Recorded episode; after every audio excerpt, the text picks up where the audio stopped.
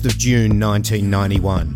The body of a twenty-four-year-old woman is found in the boot of a car at Gatwick Airport, England. The suspect would be arrested in Boston, Massachusetts, U S A, soon after. This is the case of the killing of Catherine Ayling.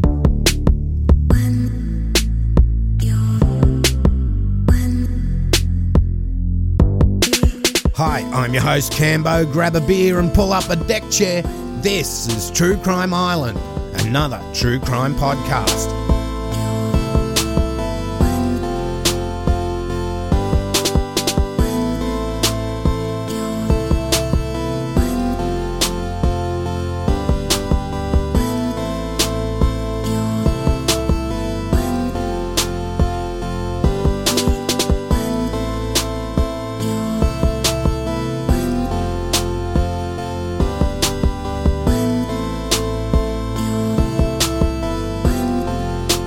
Okay, so before we get into this week's show, don't forget if you're in the Melbourne area on Saturday the nineteenth of October, there will be a celebration of the True Crime Island's third birthday with Barney and Tara from Bloody Murder. Also, there's going to be True Blue Crime and Shit I've Learned Abroad pod, so a bit of travel and true crime. That'll be four p.m. at the Retreat Hotel at Brunswick, so get on down.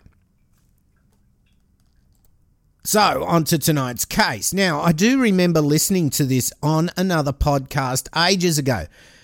I haven't been able to track it down. I wasn't sure if it was Baz's E S P or True Crime Enthusiast or maybe U K True Crime. Anyway, it was always a case that opened my eyes to what people can do, especially stalkers. Now, we had a few stalking cases early in the year, but I want to bring you this one because if you don't already know the story, it will boggle your mind on what went on. Okay, so the victim in this case is twenty-four-year-old Catherine Ayling. I'd better mention the sources for this before we start. Now, these were mainly from my newspapers dot com subscription. So in that was The Transcript, The Boston Globe, The Guardian, The Observer, The Independent, the Crewe Chronicle, U P I Archives, and the Manchester Evening News. Okay, so again, the victim in this case is twenty-four-year-old Catherine Ayling. Formerly of Arundel, Catherine was studying humanities at the Crewe and Alsager College in Cheshire, England.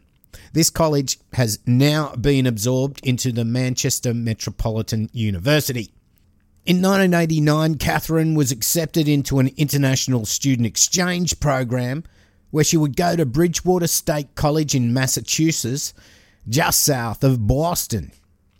Now, she'd be there for a year to study, and she flew to Boston in August of nineteen eighty-nine. Now, Catherine was bright, friendly, very sociable, but she wasn't interested in any full-on relationship. She was having fun and in the U S to study. She was popular back home in England, making friends easily in her hometown of Arundel, as well as her old college campus at Alsager. At Bridgewater, again, she was able to make friends and settled in quickly. While she was at Bridgewater, she would meet twenty-seven-year-old Curtis Howard, six foot four computer whiz who'd earned a two thousand dollars scholarship from PepsiCo and was a computer science major at the college. He'd won the scholarship for designing a program for inventory management. He was, he was very popular and also on the student board of governors. One of his friends, Chris Johnson, said, "He had a lot of girlfriends, a lot of girls calling. He was a leader. Everyone looked up to him." His mother, Barbara, described him as smart, quiet, and a high achiever, Who had, who had attended Boston Technical High School, which has selective admission. As Catherine was a friendly and sociable person, when Curtis was around, she would speak to him, as she would speak to anyone. But Curtis took this in a totally different way, and he became extremely attracted to Catherine. Now, it wasn't long before Curtis asked Catherine out on a date. She politely declined. She wasn't interested in dating Curtis or anyone else at the time. Still, Curtis thought Catherine was playing hard to get, and he persisted in asking her out. He told her how his parents were very wealthy, owned properties, all that sort of bullshit you'd read on the typical Tinder profile. In reality, he was from a poverty-stricken home, and it was the Pepsi-Cola scholarship that gave him the resources to be at college. Eventually, hoping he would finally leave her be, she accepted his invitation to go out. Now, you want to impress on a first date for sure, but Curtis went a little bit overboard. He turns up in a dinner jacket, a stretched limo, has all the flowers and gifts and shit to impress, and this freaks Catherine out a little on his arrival. Now, from what I gather, Catherine's just wearing, you know, nice clothes and all that, but certainly not a cocktail dress going to the Academy Awards. At any rate, they go off to a very, very expensive restaurant. Okay, so at this stage, Curtis is trying really hard, putting in his best shot. All well and good. A bit creepy, but good. Catherine is really uneasy throughout the night, and she ends up going home early. Curtis is not impressed or happy about this, but hey, Curtis, you, oh, you're the one being awkward. Catherine had made it very, very well known that she was not interested in a relationship, or anyone for that matter. She was happy to just be friends. Still, Curtis became infatuated with Catherine. He was not going to take no for an answer, and he kept on asking Catherine out and giving her gifts. This was really getting stalkerish and super awkward, and Catherine was getting concerned about it. Still, she was firm and not nasty in rebuffing Curtis's advances and all his requests for dates. In December of nineteen eighty-nine, with Catherine unable to work out a way to stop Curtis's advances, a tragedy happened. Catherine's father had become sick and was dying. She immediately left Boston to be with her family in Arundel, England, but sadly her father had passed away. As you can imagine, the emotions inside of her from a father passing will consume her. Finally being away from Curtis would be a relief, but the thought of him would also now just be a faint memory way back in the back of her mind. She had other things to think of.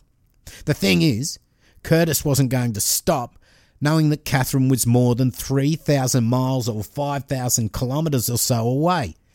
He saw it more of a challenge, or a hold my beer moment. Curtis sent her letters and even an expensive leather jacket. This really now was beyond awkward, beyond creepy. It was straight out stalking.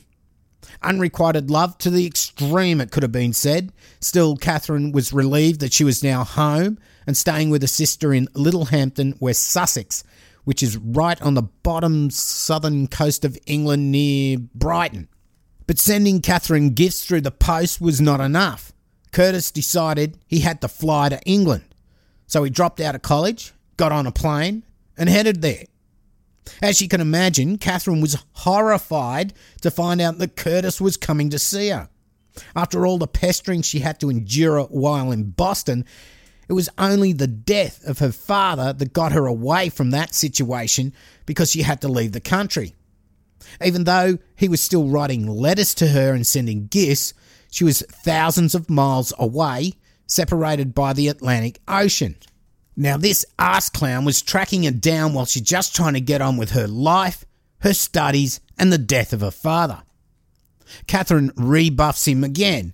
She wants nothing to do with him and wishes for him to go back home to Boston. Now, this pisses Curtis off. He's infatuated with Catherine. Every waking moment, he's thinking of her. Everything he does, he does to be closer with her and the eventual aim of winning her over. Now, I don't know if any of Curtis's friends in Boston knew about this infatuation or if, or if he had just withdrawn himself from all his friends once he got like this, but you would hope that one of them would have tried to talk him through this a bit or talk him out of it. I'm actually thinking he kept it all inside, that no one else really knew the true extent of this problem.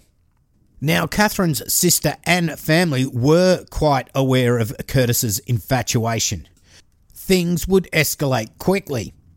Curtis, not being able to accept the rebuff from Catherine, broke into her sister Sylvia's place, ransacked it, and scrawled the words, "Catherine is dead," on her bedroom door. Her mattress and pillow had been slashed with a knife, and he left a note which read, "Catherine Ayling, you will burn in hell." On another door, he scratched a swastika, probably to try to confuse investigators. He then went and desecrated Catherine's father's grave. What? What a dick. Anyway, it was pretty obvious who had broken in, and police apprehended Curtis, and he would be charged and convicted of burglary, fined two hundred fifty pounds or so, and deported from the U K. Now, it's unclear how he was deported, if it was just a see you later or a don't come back. It was described as a supervised departure from England. I was unable to find out exactly what was stamped in his passport. But hey, that wouldn't matter, as on his arrival back in Boston, the first thing Curtis did was to trawl the cemeteries for someone who had died with a birth date close to his. Now, I'm unsure if he actually walked around cemeteries or if he was able to use some other method, like being online, but he would find the details of a dead nine-year-old kid who died in nineteen seventy-five. Now, this passport application would be refused, and a warrant was issued by the United States District Court at Boston in relation to the charge of making a false statement in an application for a passport. This did not deter Curtis, who then got friend Dwayne Williams to pose wearing his glasses and got Dwayne to get a passport. It is with this false passport that it looks like Curtis was able to enter the U K again. So what the fuck? This is incredibly creepy. Well, not creepy, more than that, it's terrifying. Curtis hires a private investigator who tracks Catherine down to Crewe, which is near her college at Alsager. For five nights, he bases himself at the Holly Trees Hotel at Alsager. The owner would later tell police he was a nice, quiet man. He looked like a big American basketball player, but he was not brash in an American way. When he arrived, he told us he would be going out a lot and would stay out late because he was going to lots of parties. Of course, now we know what he was actually doing. He was stalking his prey. Each day and night, he would track down and watch Catherine as she went about her day. Catherine, who was in the middle of her final exams, told friends that she was sure she'd spotted Curtis in the street, but she dismissed it as being paranoid and that she must have been mistaken. On the Wednesday, the twenty-ninth of May nineteen ninety-one, Curtis did a runner on his hotel, drove his green Montego rented car to the college campus at Alsager, waited for the moment Catherine was walking to her car, and as she got into her car, he attacked. Although Catherine fought back, Curtis, at six foot four and a solid build, was able to overpower her. Curtis then stabbed Catherine ten times and slit her throat. He then loaded her body into the boot or trunk of his car and drove two hundred fifty miles or four hundred kilometres south to Gatwick Airport. He abandoned the car in the car park and caught a flight back home to Boston. Now, there were witnesses to this attack in the car park of the university or the college. Now, they just thought they were a couple that were having just a bit of fun. Anyway, her car with blood stains would be found soon after. Police would find the abandoned green Montego hire car parked at Gatwick on Saturday morning, the first of June. In the boot or the trunk, they found the fully dressed body of Catherine Ayling in a pool of blood. There were no signs of sexual assault. Soon the F B I were alerted and they were looking for Curtis. The News of the World newspaper splashed Curtis's face on the front page in the fashion of a wanted poster offering forty thousand dollars reward for his capture. When Curtis landed in Boston, he went to his brother Tim's place.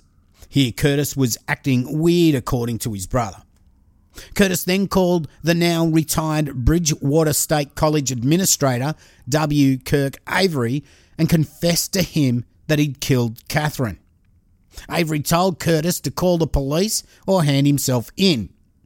When Avery realised Curtis hadn't done this, he called the police himself, and twenty police and F B I raided Curtis's brother's house and arrested him. Now, as a holding charge, they had that warrant for when he tried to get the false passport in the name of that dead nine-year-old kid. In the meantime, U K police were trying to organise an extradition of Curtis to face murder charges there. As you can imagine, Curtis fought the extradition request, saying that with all the media coverage in the U K and the fact that he was a black guy, he couldn't get a fair trial. Well, thankfully, this failed and he was extradited back to England. Now, if you're getting the rage or have already gotten the rage, what is going to happen from here will give you a little brief respite, but then get ready for it. It'll be back. So Curtis is back in the U K, charged with murder, and he goes on trial. Now, the judge would describe him as a devious, dangerous man who could well strike again. Now, because Curtis's defence was able to show he was suffering from a mental illness, he would not be found guilty of murder. Rather, he was found guilty of manslaughter on the grounds of diminished responsibility. Psychiatrists had diagnosed him as paranoid psychotic with a serious mental illness. His defence said he came from a respectable family and had been a hard-working student with no record of violence. The problem was that he just had this mental illness. The judge said he'd read all the psychological reports from the U S and the U K and was satisfied that Curtis was a cunning, devious, violent and dangerous man. He also said, even after the death of Catherine, it's necessary to protect the public and particularly her sister and her sister's husband from serious harm. He also said that even though Curtis had pleaded guilty to manslaughter on the grounds of diminished responsibility, that his responsibility was more than minimal and that a life sentence for manslaughter was unusual, but it was appropriate in this case. So he gets life. But wait, there's more. There's a non-parole period of only seven years. Now, at the time of sentencing, Catherine's family, of which fourteen attended the court, they said the judge did a superb summing up and that they were delighted with the sentence as long as he is never, ever released. She said Catherine would not have forgiven him, rather she would want him to burn in hell. Now let's jump forward to November two thousand one. Curtis is now up for parole. And guess what? After only seven years inside for murdering twenty-four-year-old Catherine Ayling, a budding teacher doing her final exams, they let this scum Curtis Howard out. Not only that, but they deport him back to the U S A. Now, because he's deported, the parole means nothing. He's as free as anyone else. There is no parole for him in the U S. Seven fucking years for stalking and killing twenty-four-year-old Catherine Ayling. As you can imagine, the family of Catherine are fucking ropeable. How can they let this freak out to walk the streets as a free man?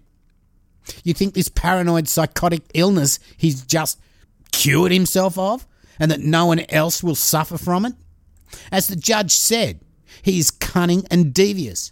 He would have played all the right cards inside knowing he only had seven years until he could get parole. But he had to be a good boy until that day. Catherine's family are terrified that he'll get back into the country and track them down as he was able to get into the country easily enough before undetected. He's had seven years to build up his rage. As of this date, there have been no reports that he's tried to return to England, and luckily no reports of him repeating his obsessions on anyone else. Now, remember the retired administrator that told police where Curtis was hiding out in Boston, that W. Kirk Avery? Well, he did claim the forty thousand dollars reward on offer by the News of the World, and he gifted it gifted it to Catherine's college to set up a scholarship fund in her name. Now, I have searched for it, but I've not been able to find out much more about it, but it was a nice gesture anyway. Also, a tulip tree was planted at the Alsager College in remembrance of Catherine. Now, when I research my cases, I often go to Google Maps or Google Earth and have a look at the places involved and check out distances, all that sort of stuff. Now, the Alsager campus was sold to developers and recently it was levelled to build new homes. Apparently, and sadly, the tulip tree was bulldozed rather than moved elsewhere. Well, if any islanders can update me on the scholarship or the tulip tree thing, please let me know. So that's the case of Catherine Ayling. Another case where it's hard to understand the justice system, how it all works. It was a short episode as well because, to tell you the truth, there's just not that much detail out there on the internet. I'm sure all our thoughts go out to Catherine's family and friends. So that's the end of another show. Now, before we get into the shout-outs, don't forget the meet-up at the Retreat Hotel Brunswick, October ninth, four p.m. Thanks for all the new subscribers to YouTube channel. We've got one hundred now, apparently. Oh, so I'm going to have to really get, get there and put some more episodes up for you. So now onto the new Patreons this week. We've got Beck Maycheck. I think it's Maycheck. Thank you so much, Beck.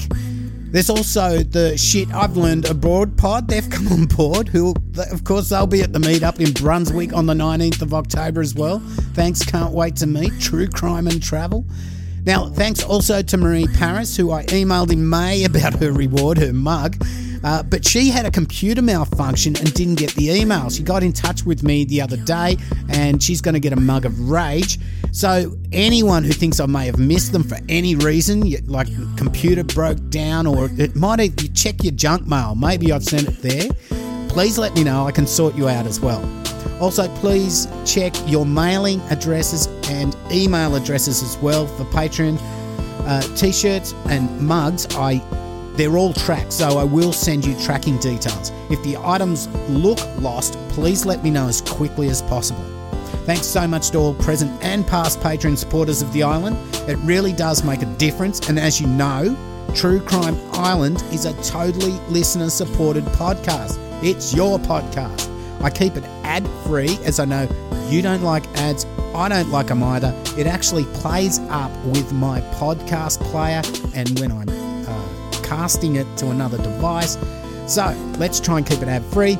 If you want to support the island financially for as little as a dollar a month, you too can become a patron. Go to patreon.com forward slash True Crime Island and check out all the levels and rewards.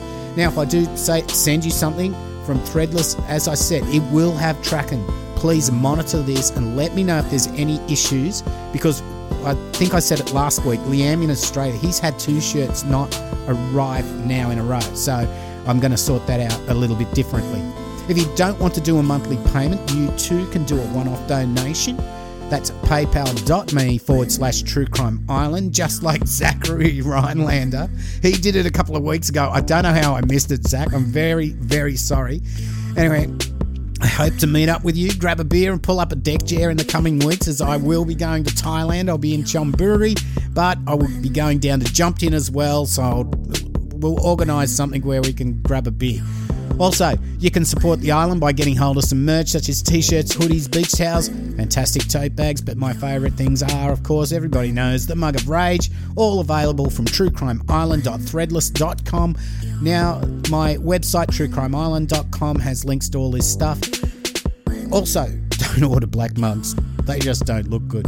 I also have keychains, lapel pins and stickers, which you need to contact me directly for. This can be done by emailing me, cambo at true crime island dot com. That's also the best way to contact me personally for anything else, such as case requests or just to say boomfagalanga, because the messaging in Facebook, Instagram and Twitter, sometimes it's just too difficult to keep track of it all. So if you really need to talk to me about something, cambo at true crime island dot com, just email me.